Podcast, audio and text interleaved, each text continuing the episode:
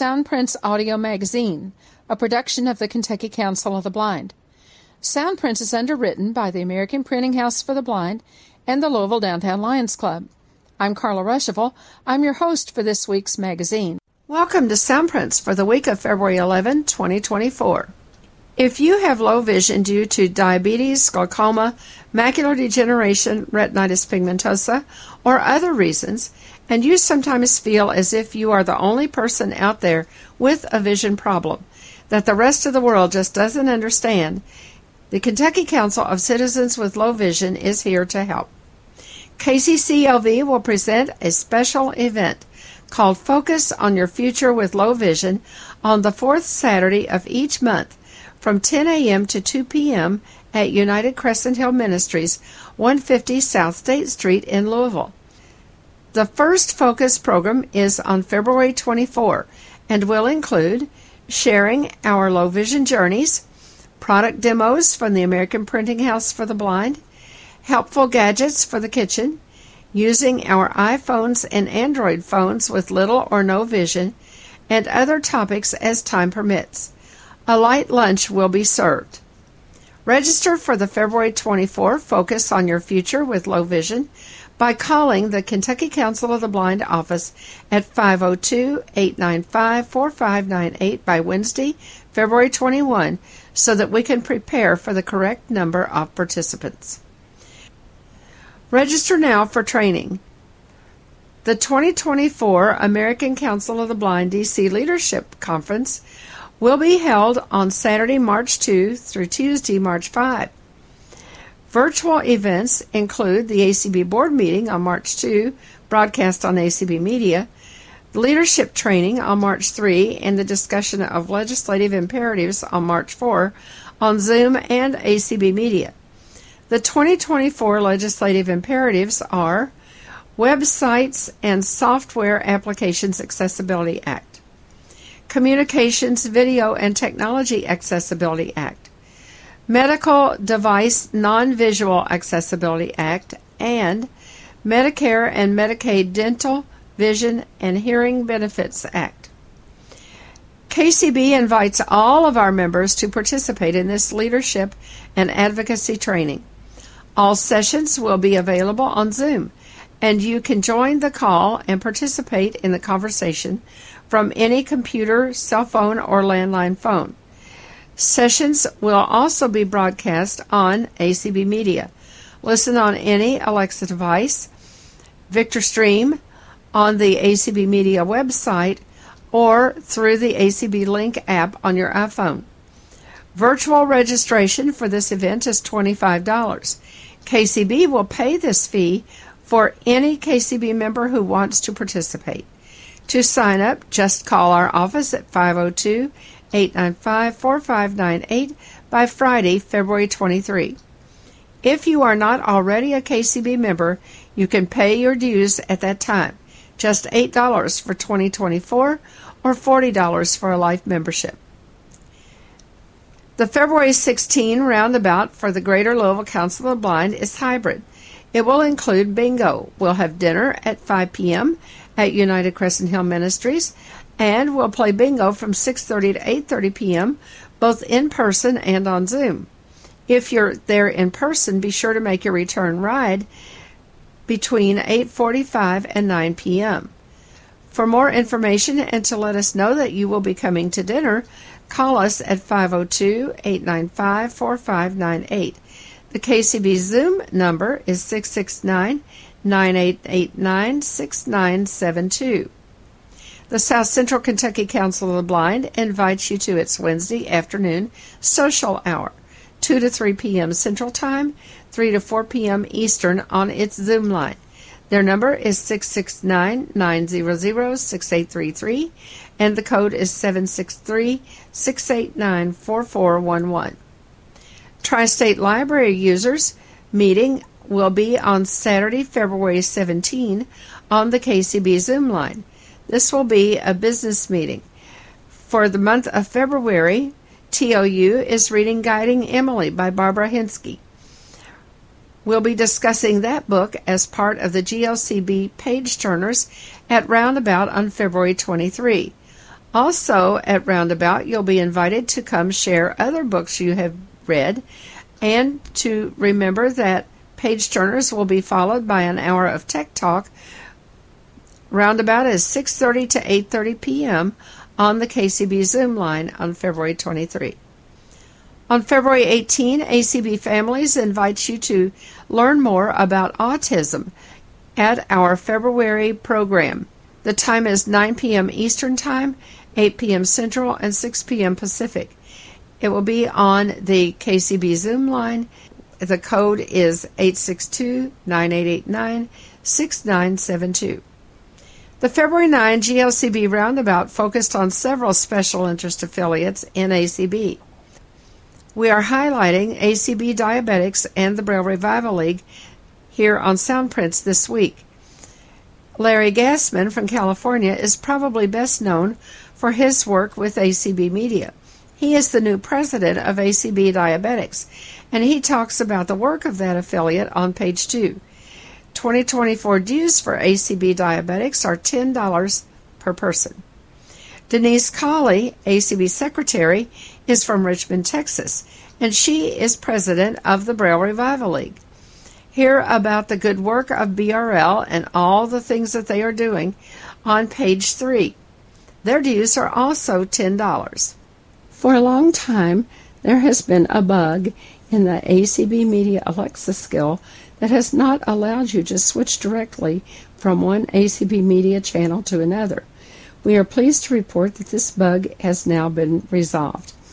Now, if you wish to play a particular media channel, and ACB Media has 10 of them, you can simply say, Alexa, ask ACB Media to play channel 1 or ask ACB Media to play channel 5. If you want to go directly from one channel to another, just repeat your statement and you will find that you're at the new channel. Page 2. So we thought that tonight might be a good time to talk about the many different ways that you can belong to ACB. And we don't have enough time to do that, to do all of that. So we're going to just kind of spotlight some affiliates. AC, um, KCB has four special interest affiliates among our chapters that are not only affiliated with ACB, but also are chapters of some of the special interest groups uh, in ACB. Those are the Guide Dog Users of Kentuckiana, the um, Tri-State Library Users, that's a chapter of Library Users of America, the um, KCB Next Generation, that is part of ACB Next Generation. KCCLV, Kentucky Council of Citizens with Low Vision, that's a chapter of um, the Council of Citizens with Low Vision, CCLVI. And then there are a number of affiliates in ACB that we don't have chapters in them, but sometimes they may or may not have a chapter structure. But but we have a lot of KCB people who belong to them. And some of those are um, ACB families. Um, we have a lot of people in ACB diabetics, and we have quite a few in the Braille Revival League, and some others as well. Um, but those in particular come to mind because um, sometimes we might forward some of their information, or uh, we may have someone who's particularly involved in something they're doing. So basically tonight we'll be spending a, some time highlighting our special interest chapters, but also I've asked um, Larry Gassman, who's the new president of ACB Diabetics, and Denise Colley, who is the president of the Braille Revival League, to also join us and tell us about those two ACB affiliates. Now, the way the membership structure works in our chapters uh, is that if you belong to one of the chapters in KCB, you must first of all be a member of the Kentucky Council of the Blind. If you're a life member, then you don't pay those KCB dues every year, but you still pay dues to the special interest affiliate. If you're not joining one of those chapters, then of course you still, uh, if you want to join, let's say ACB Diabetics, you would pay dues directly to ACB Diabetics. Some people say, oh, all that gets confusing. Well, yeah, it kind of does, but it keeps life kind of busy during membership time. And we want you to know about all the different ways that you can be involved in ACB. Let's start with ACB diabetics. Larry's here, and so he can just be first up. You all may or may not know um, Larry very well. Larry, you see things that Larry does every day because Larry is um, he works for ACB and he um, basically keeps uh, things running smoothly uh, on ACB Media. So he's an important guy in ACB, but also being president of ACB Diabetics, that's a, a really important hat to wear too because there is so much diabetic, so much diabetes among blind people, and so that's a very significant affiliate. So Larry, I will be quiet and let you talk about ACB Diabetics. Thank you, Carla it's funny because we would we did uh, visibilities last week with Terry, and I remember saying that vi- uh, diabetes amongst blind people, but even in in general terms, is maybe the best kept secret in town because there are so many people who either a don't know they're diabetic, or they found out they're diabetic maybe recently, and and and a lot of them are saying, "What what do I do?" How do I figure this out? And if they're a blind person having diabetes, it's also another issue because, you know, uh, sighted people can do a lot of things that we can't with regard to vision and, and, and looking up labels and things like that. So there are things that we have to do sometimes to get around some of those problems.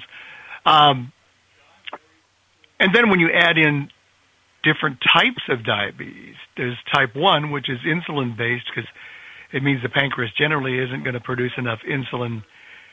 So you have to take shots and, you know, of insulin uh, in order to help that out a little bit.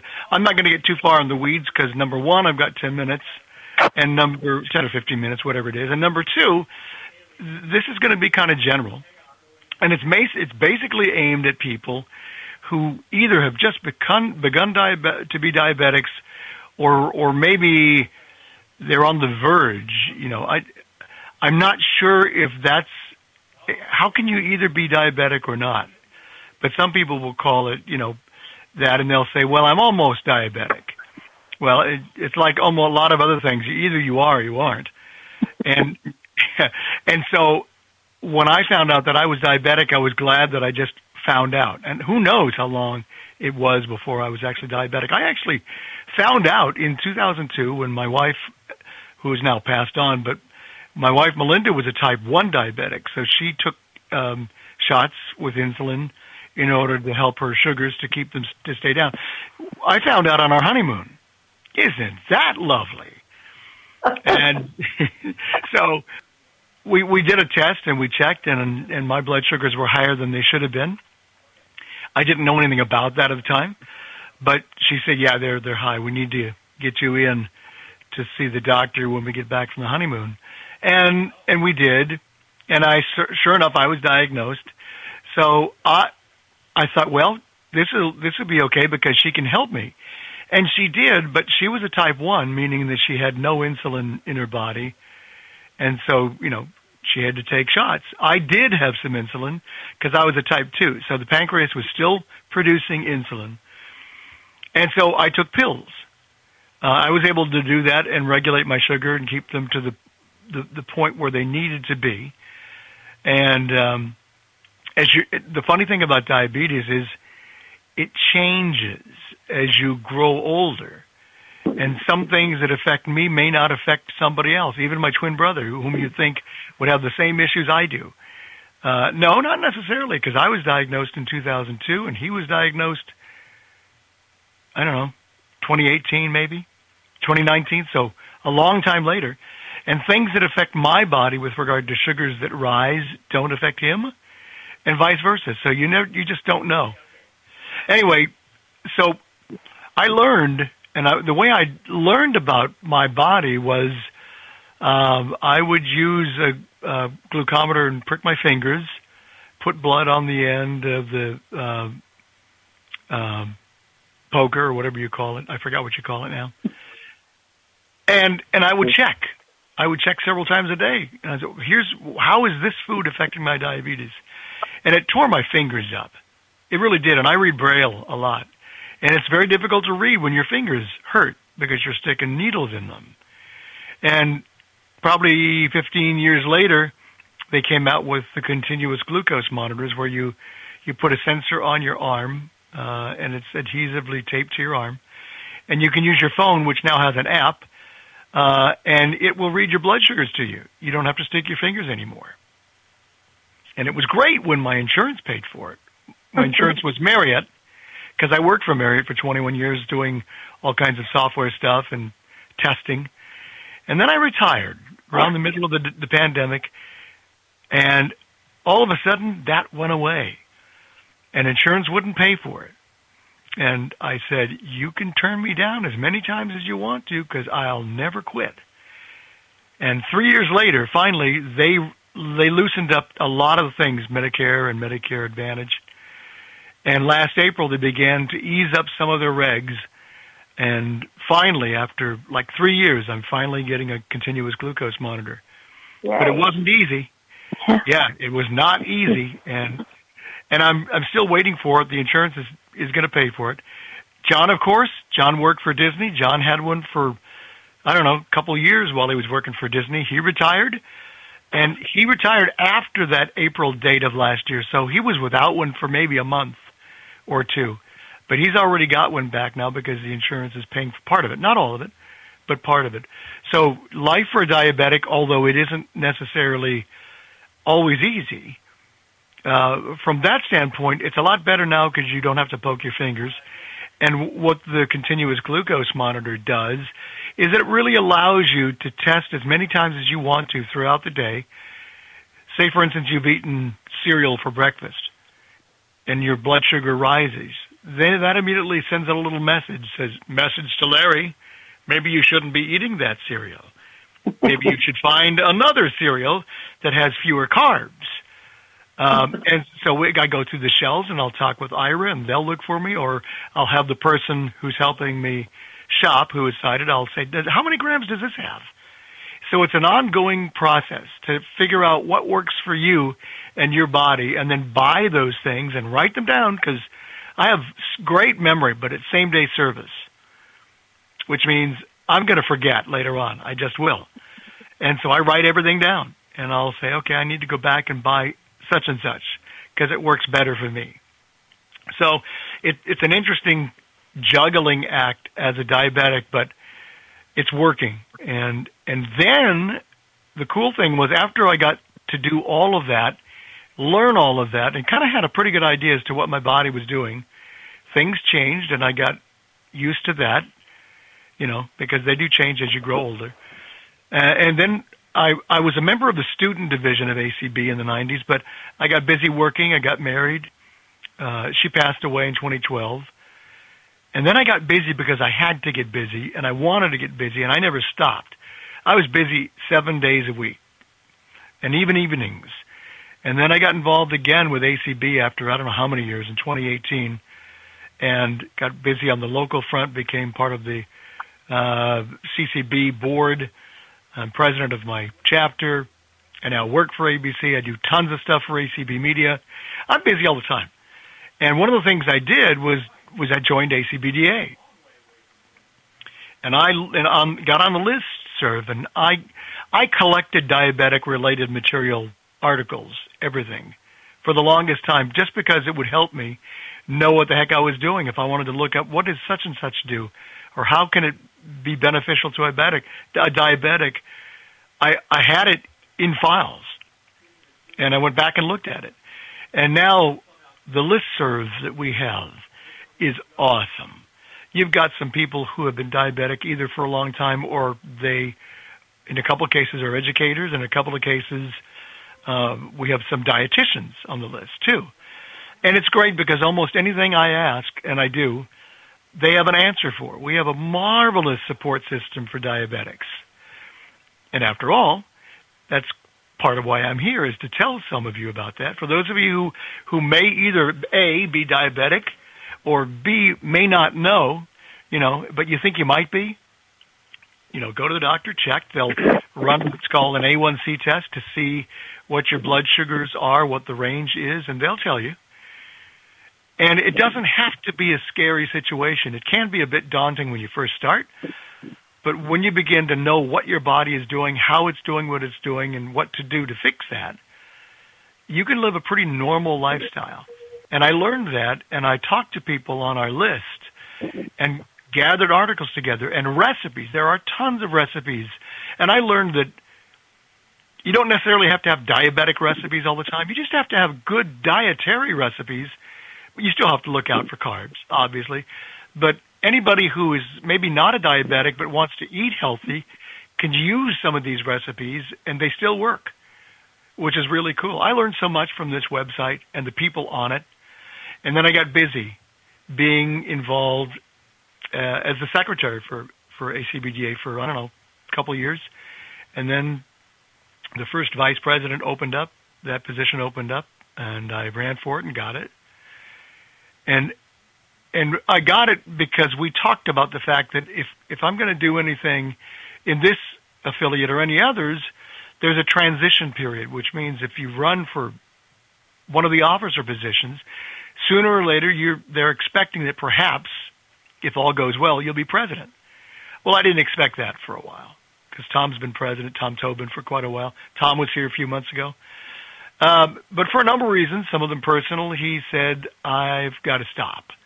So I hit the ground running on the 24th of January because uh, even though he kept me in on the loop, there was a lot of stuff that I had to learn. Leadership, I knew because I've been involved. I've chaired I don't know how many radio conventions for old time radio things, organizations for 30 years. I've done tons of that stuff, so I've got a pretty good handle on leadership. Although it is different in ACB, and anybody who has been involved as a leader in ABC will tell you that lots more moving balls and lots more things happening than in most other affiliates and organizations outside of ACB. So had a lot to learn. But I have learned luckily in ACBDA and it's pretty and it's a lot the same way in many other affiliates that people are there to help you because we are one big family. We are all people who have diabetes for the most part. There are some on the list who don't, but most do. And we're there to help each other because if if if I help one, then they can help somebody else. The diabetic list and the people in this organization are wonderful, and we got a chance years ago to start chats where if your diabetes is something that is is something that you worry about and you need to know about something, maybe maybe diets and snacks and what to eat for breakfast, what's good for dinner, any of those, lots of things we have chats a couple times a month where you can get together and ask those questions. We have monthly meetings where we bring in somebody from the industry, whatever that might be. Maybe it's uh, somebody who's a dietitian. Maybe it's somebody from a company that has a CGM like the Freestyle Libre or Dexcom or whatever it might be. And we get them to talk to our people so they can impart information. We're, we're all about information and helping people. We have a website, uh, that is very accessible. Jeff uh, Bishop and Randy Knapp run that website and do a terrific job. We have newsletters that come out as well with regard to articles about diabetes because information is the key, like in anything else. And the more that we can impart, the more we can help people with diabetes. And then they want to get active, and our little diabetic core grows. Maybe we were 20 people a year ago, and maybe next year we'll be 30 or 40. We have grown. Uh, I think we were like maybe 40, 30 or 40 when Tom took over. Last year we've got up to 117. Uh, I don't know what it'll be like this year. I'm not sure. Um, and, and if you've watched BITS and their organization, They went from 179 to I think 625 this year. So it certainly can be done. And we want to do it. Maybe I don't know if we're going to do those numbers, but we want to be able to help people and be a resource for people. Uh, and maybe they'll want to get involved. Maybe not. Some won't. Some will. But if the the people who will will will keep and, and put them on committees. But we have 12 different uh, uh, committees of various things, and and all almost all of them are active. And so we have a lot of room for people, and uh, and we have a great time. We we enjoy being together. I've talked almost 10 minutes. I didn't look to see when I started, but I'll give you a little bit of information and make it as easy for you as I can. Like I won't give you necessarily the the, the subscription information because it it goes on for a block, and I'm not going to remember it all. So either I try and remember it or I make it up, and either way, you guys are going to lose. So I won't do that, but I will give you a couple of address, addresses that are pretty simple. The email address to actually send to say, I want to join. You could do it that way. You could go on our website and join that way. I'll give you those both, both those things, and we can open up for questions. And if you have questions, I can give you answers. And if I don't know the answers, I'll make them up. How's that? so, Okay, so if you if you want to look at the website, it's very easy. It's www dot, and you don't even have to do that anymore. You could go to to the search engine and just write uh, acbda dot org. That's all it is. And there are there's membership on the page. There's if you want to join, there's something on the page. There's our email list serve on the page. If you need to know more about ACBDA, we can send you materials as well. That address is almost the same as the website, almost not quite, but it's acbdaorg at gmail.com. Everybody remembers at gmail.com. So you just tack on acbdaorg and you got the rest at, a, at gmail.com. And, uh, and we will have somebody send you out information as well. So, and if anybody, if anybody needs help, we can certainly help. I can help any of us in in the leadership aspect, we can tell you what we do, how we do it, and we're always seeking information from our members. You know, things that you want to see, and uh, and we're going to do some new things because I'm president. I want to do a few things that I know have worked in the past, and we'll see how it goes. Uh, we're taking it slow, but but we've got a good little number of core people with us, and that's what it's all about. Because we are a family. We're here to help each other and and that's what any good solid affiliate should do, as you guys know, because that's what you do. So I've talked enough, and I will be quiet. And if there are questions, I'll take those. Bill Wright. Go. Hi, Bill. Go ahead. Um, I am a I'm a member. They just took my dues, and they are trying to talk me into some more things. Uh, mm-hmm. I uh, uh, the support group do an outstanding job. Uh, they do, you know, the support group, the Saturday chats, uh, all that provide great information. And uh, um, the Libre, they support, you know, the the Libre and everything is really helping mm-hmm. me uh, get Good. more control and my numbers was actually down yesterday. I am down to seven point six. You're that's almost there. Yeah, that's great. They want you around seven if you can't. Well, what they've done recently is for people who are diabetic and older, and they did this with with my wife too. She wasn't older, but she was a brittle diabetic, meaning her sugars could go all over the place. The older you get, I'll be I'm 69 now, so when you get into your 70s, they're a little more lenient with regard to your A1C because they don't want you to bottom out or drop out or anything like that with regard to you know problems with diabetes. So they're going to give you a little more leeway. And when you get to your 80s, they'll do the same thing, and they've started doing that more with more regularity over the last several years. So they're learning. Doctors are learning too.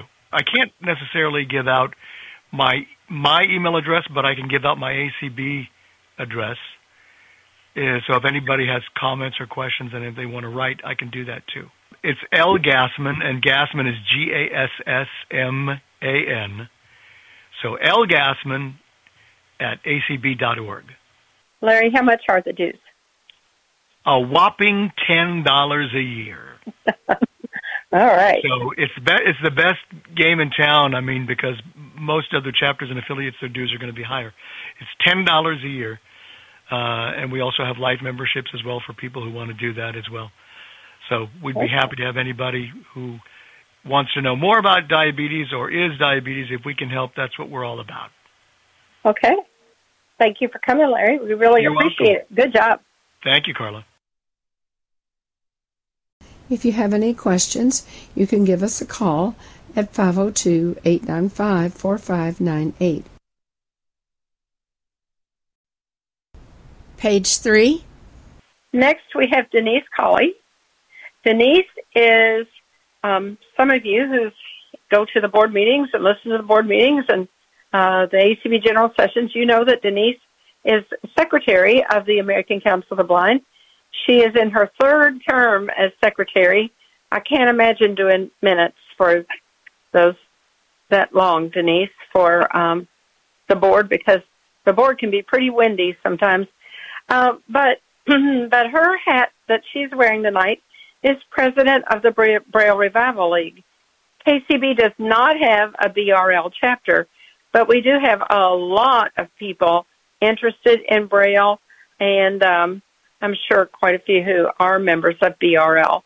So, Denise, I will turn the time over to you and tell us about BRL and how people can get involved in BRL. Okay, thank you, Carla. Well, of course, as all of you know, the Braille Revival League is a special interest affiliate of the American Council of the Blind.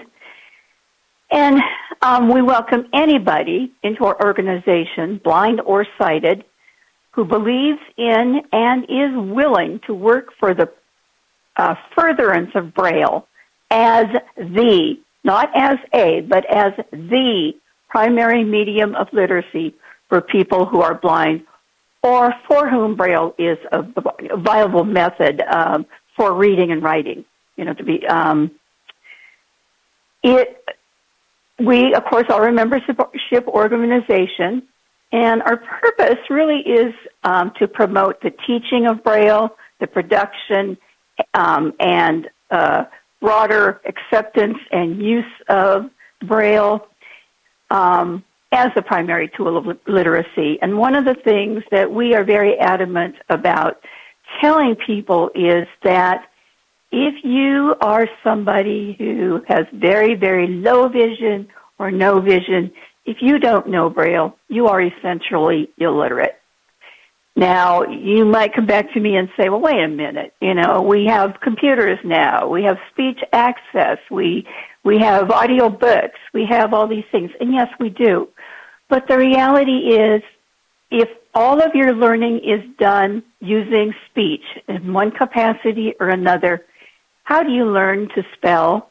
How do you learn to know how punctuation, where and how punctuation is supposed to be?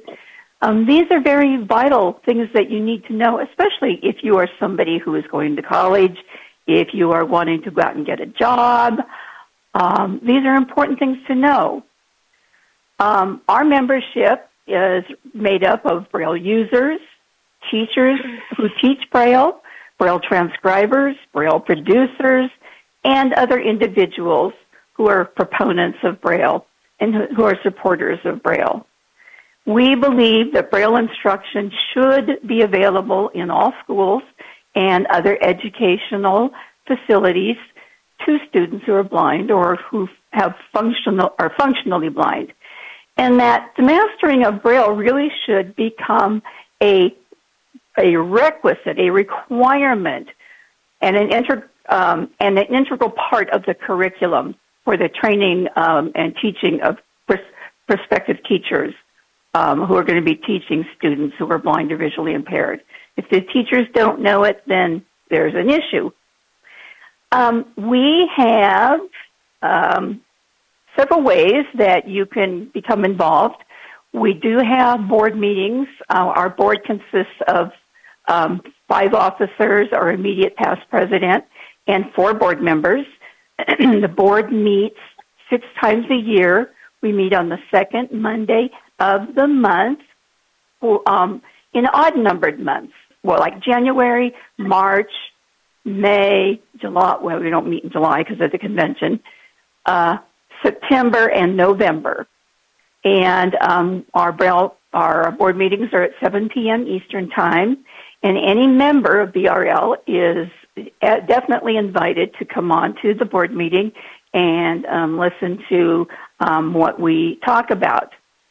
We also have on the third Wednesday of even months, which is February, April, June, August, and October, and December at uh, 8:30 p.m. Eastern Time. Our uh, we host our membership focus call, which we call the Braille Buzz.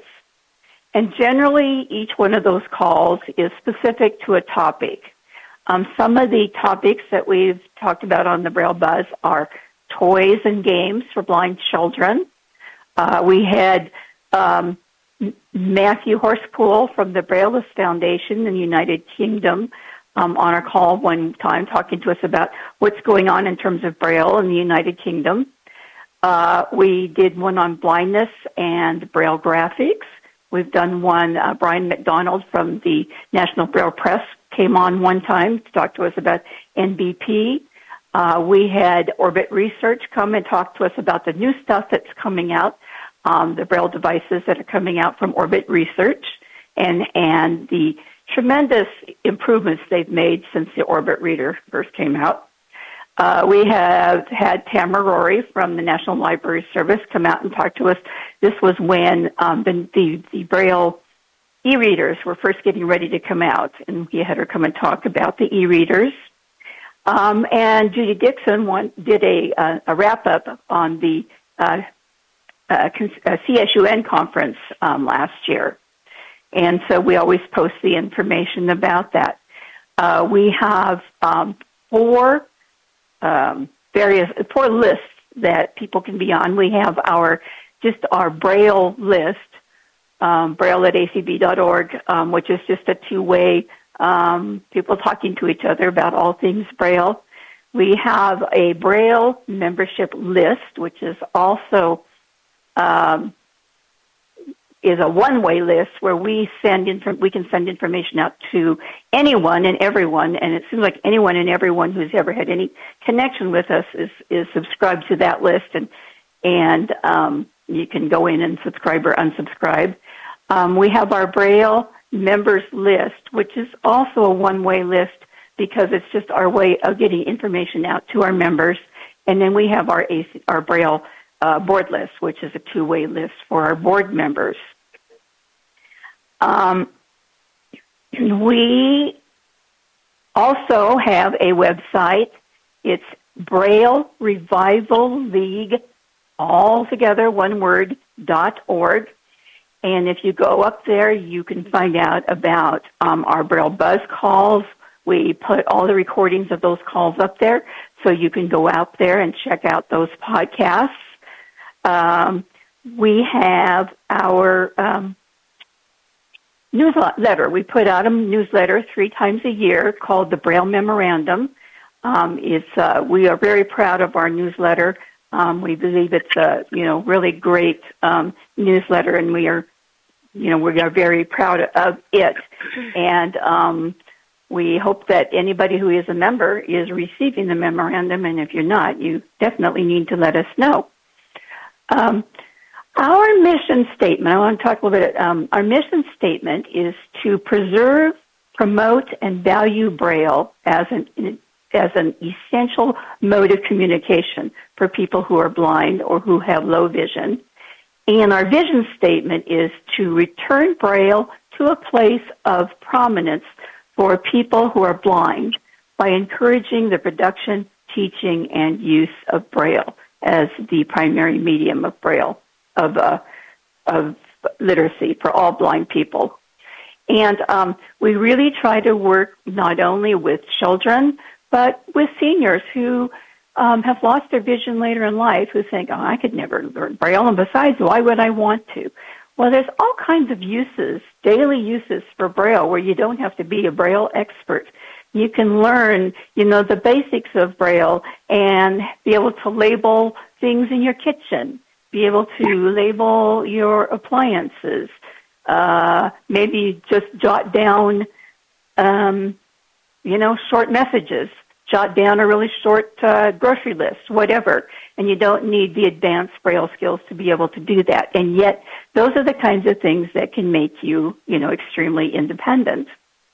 Um, at our national convention, we do have a program. The Braille Revival League does put on a program every year.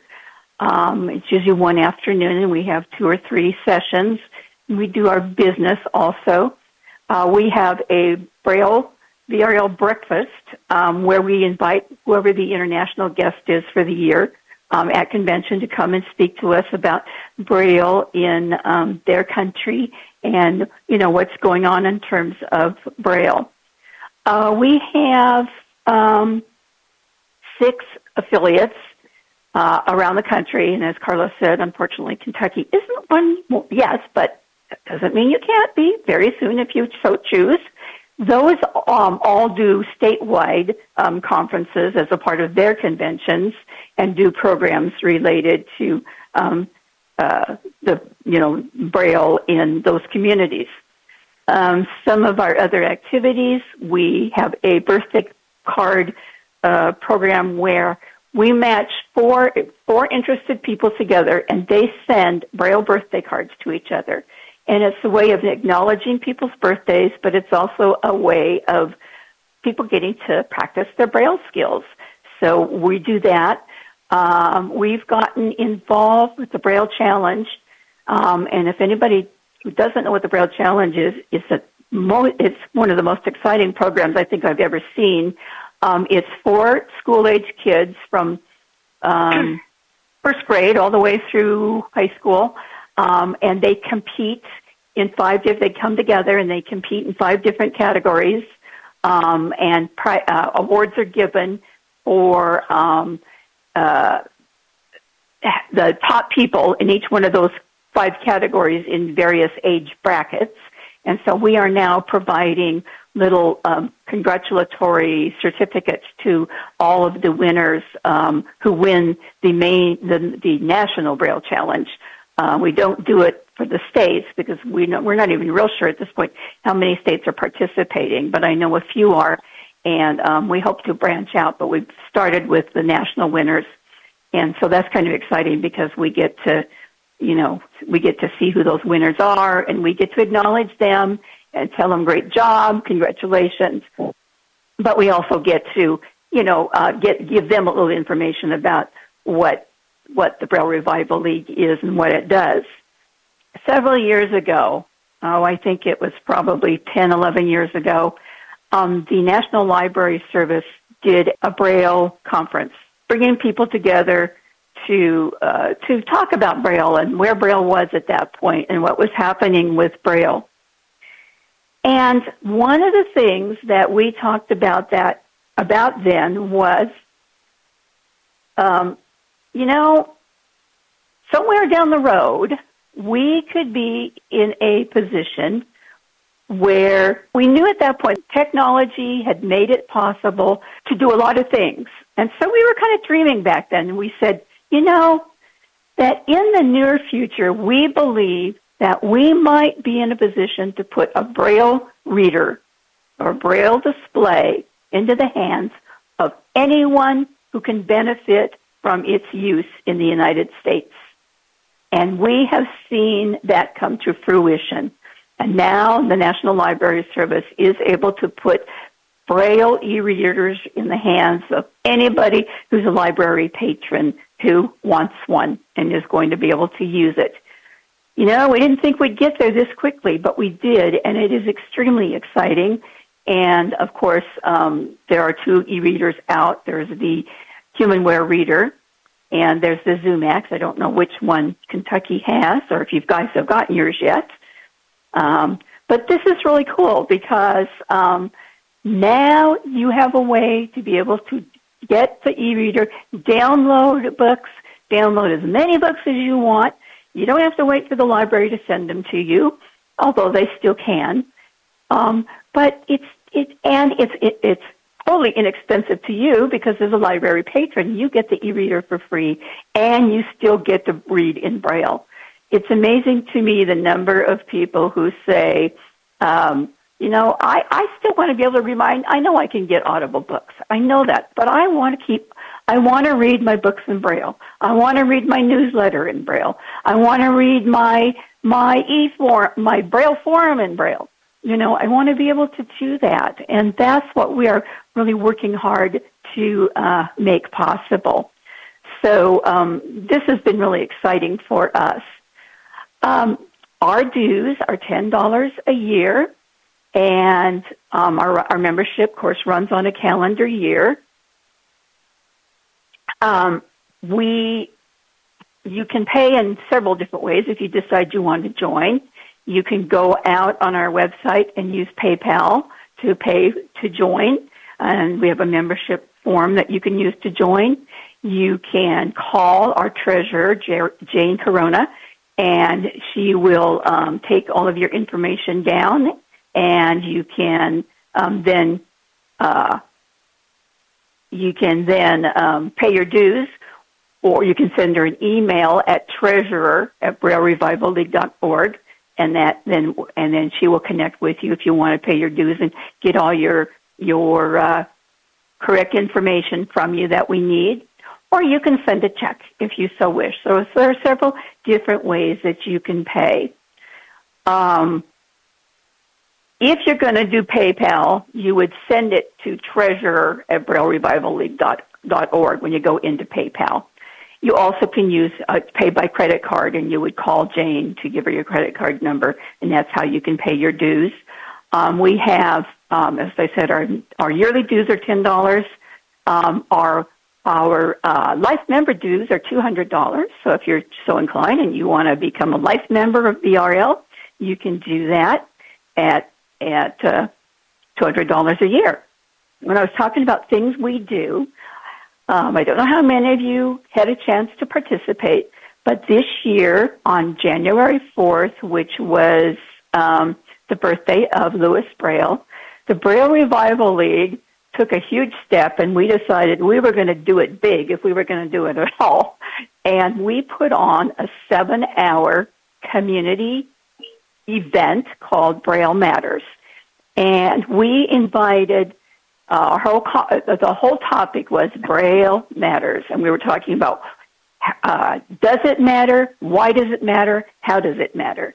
And we invited people from um, the Braille Authority of North America, National Library Service, National Braille Press, Clovernook Printing House for the Blind. Um, oh gosh, uh, the Braille Challenge, um, Horizons for the Blind.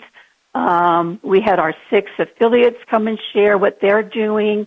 We invited all of the community call um, facilitators who facilitate community calls related to Braille to come and talk about their calls. We ended the event with um, our last hour was the that the ACB uh, or the Braille Revival League of New York does a uh, Louis Braille celebration each year, and they actually were the ones that started this whole thing. And so we um, we we connected with their event, and that was the last event of the of the um, evening. So that, in a nutshell, is who we are and what we do. And I'll certainly take any questions. BRL is doing some really good things right now. Uh, Adam and I just got our copy of the memorandum, and it was very nice, very nice. So we also have a Facebook page. I forgot to tell you that we do have a Facebook page, so okay. you can always go on our page, put Braille Revival, go in and Facebook, put Braille Revival League, and you can get on our Facebook page. It's Adam, and uh, I didn't have so much of a, a question, but uh, I did want to uh, comment, and Denise um, might comment a little bit more that uh, one thing that BRL does is have their games with Ralph uh, and the oh, the books. Yes. And the booklets they do and those types of things. So could you talk about that a little bit? Those are fun. Yeah. Um, Ralph Smitherman has this uncanny way of he developed these. They're like they're kind of like puzzle books in a way. It's like um, he gives you a clue and then he gives you this word that's all scrambled, and you have to figure out what the word is or what the phrase is that goes along with what the clue is. And each book has nine puzzles and the answers in the back, but you can't cheat look at the answers first. And um, he has just completed book number five, so we now have five games with Ralph books. Games with Ralph. I couldn't do the word games. games with Ralph books.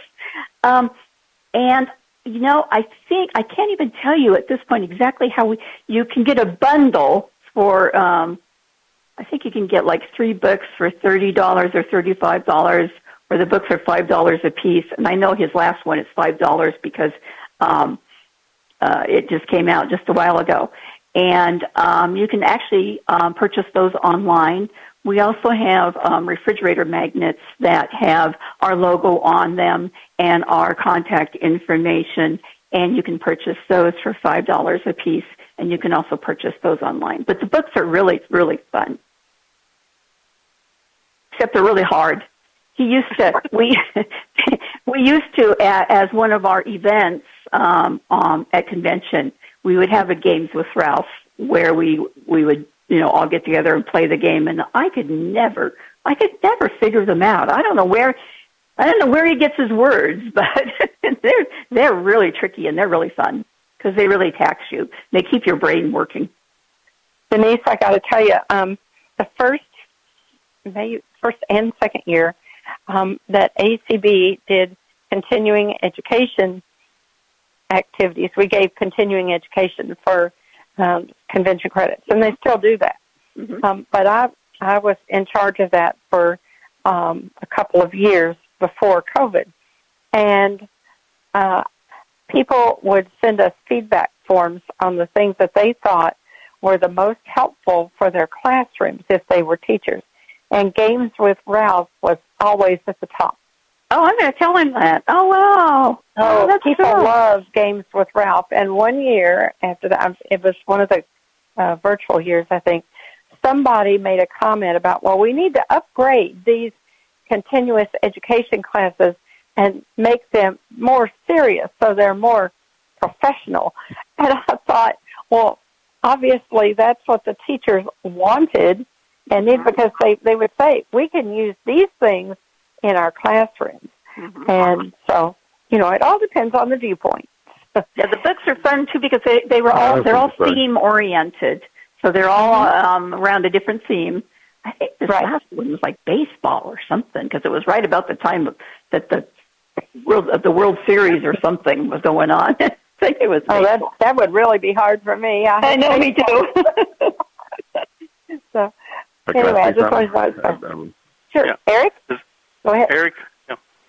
Uh, ma'am, um, I just wanted to say that uh, I was listening to your presentation, and I, um, I appreciate you stressing the importance of Braille.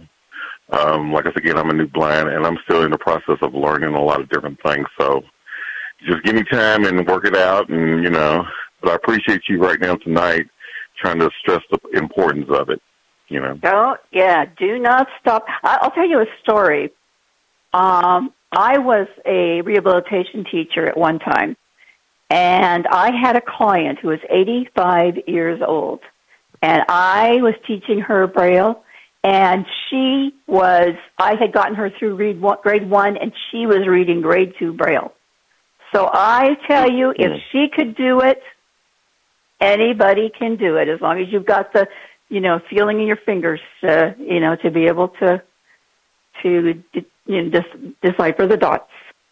Well, Denise, thanks for coming. We appreciate it very much. And maybe someday we will have that BRL chapter here. Oh, okay. Well, just keep us keep us in the loop if you need our help.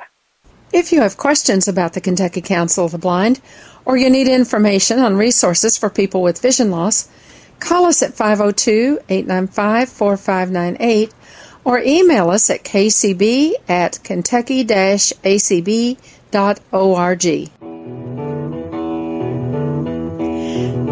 Soundprints is a production of the Kentucky Council of the Blind and is heard each week on ACB Radio Mainstream at acbradio.org, Central Kentucky Radio I at radioeye.org, and the KCB website at www.kentucky-acb.org. Complete schedule information is also available on the website. Sound Soundprints is underwritten by the Louisville Downtown Lions Club and by the American Printing House for the Blind. This is Carla Ruschival for Soundprints. Have a great week, everybody.